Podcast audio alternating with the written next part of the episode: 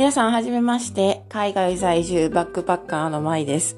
えー、今回は初めての収録、えー、新しいチャンネルを立ち上げました。毎日中国語ノートというチャンネルになります。えーと、実はですね、今年の10月にですね、2022年の10月から、えー、夫と一緒に1年間の世界一周みたいなバックパック旅行に行く予定になっています。それでね、あの、もともとうちの夫はですね、イギリス人で英語ネイティブなんですが、だから英語はね、問題ないんですけれども、えー、ちょっと他の言語としてね、私が昔中国語を勉強してたので、中国語を勉強してたというか、中国に一時期住んでいたことがありまして、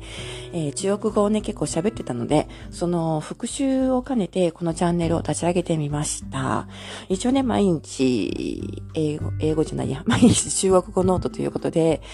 あの、中国語の特に旅行先で役立つフレーズを毎日紹介していこうと思います。はい。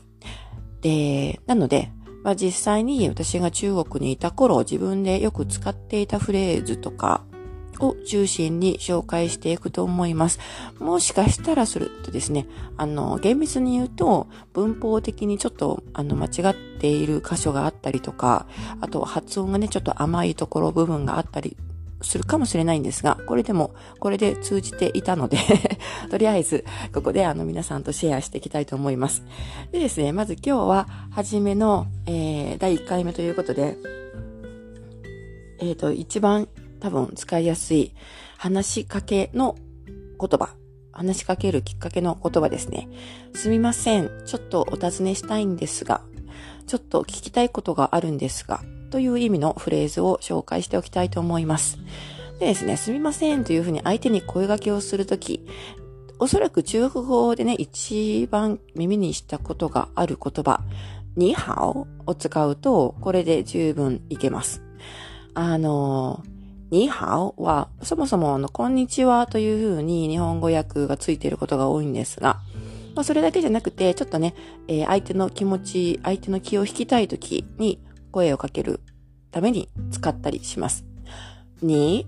はお。なので、えっ、ー、と、これはね、にとはおの二文字で形成され、構成されているんですが、えー、少し文法的なことを言うと、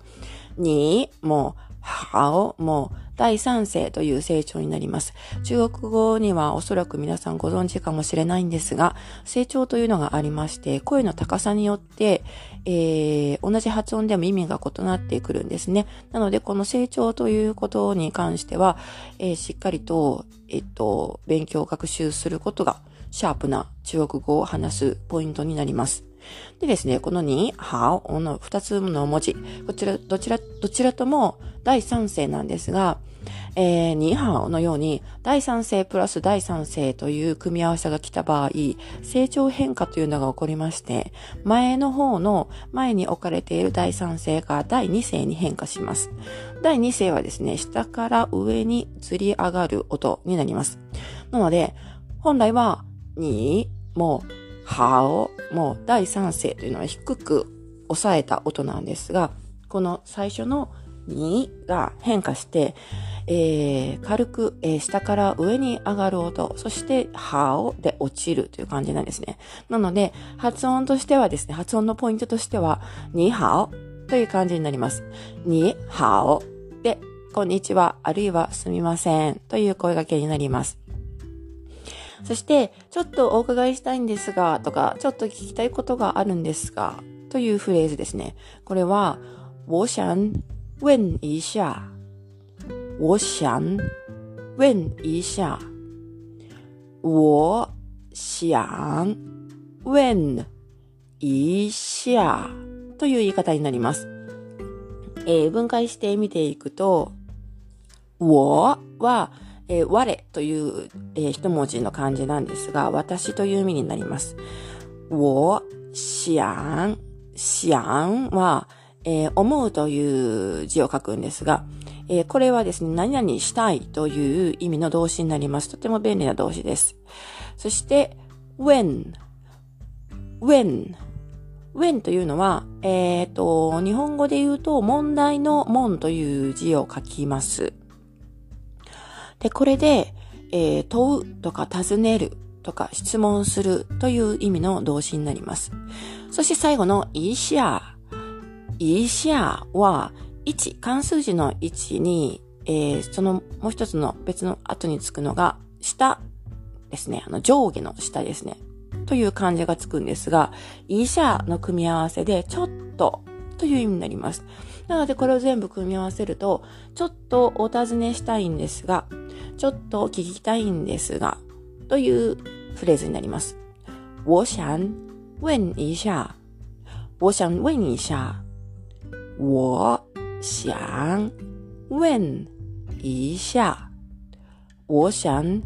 問一下になります。これつなげて、にはおとつなげて言うと、すみません。ちょっと聞きたいんですが、ちょっとお尋ねしたいんですが、えー、少し聞きたいことがあるんですが、という意味で使えます。你好，我想问一下。你好，我想问一下。你好，我想问一下。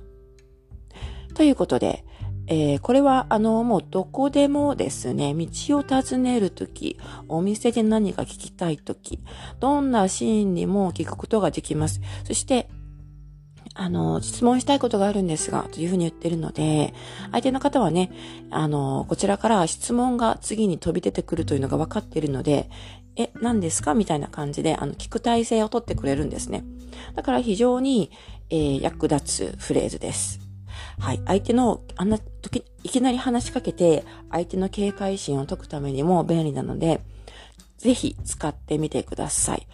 你好，我想问一下。你好，我想問一下。になります。はい。ということで、今回は第1回目の毎日中国語ノート。すみません。ちょっとお伺いしたいんですが、你好。我想问一下というフレーズを紹介してみました。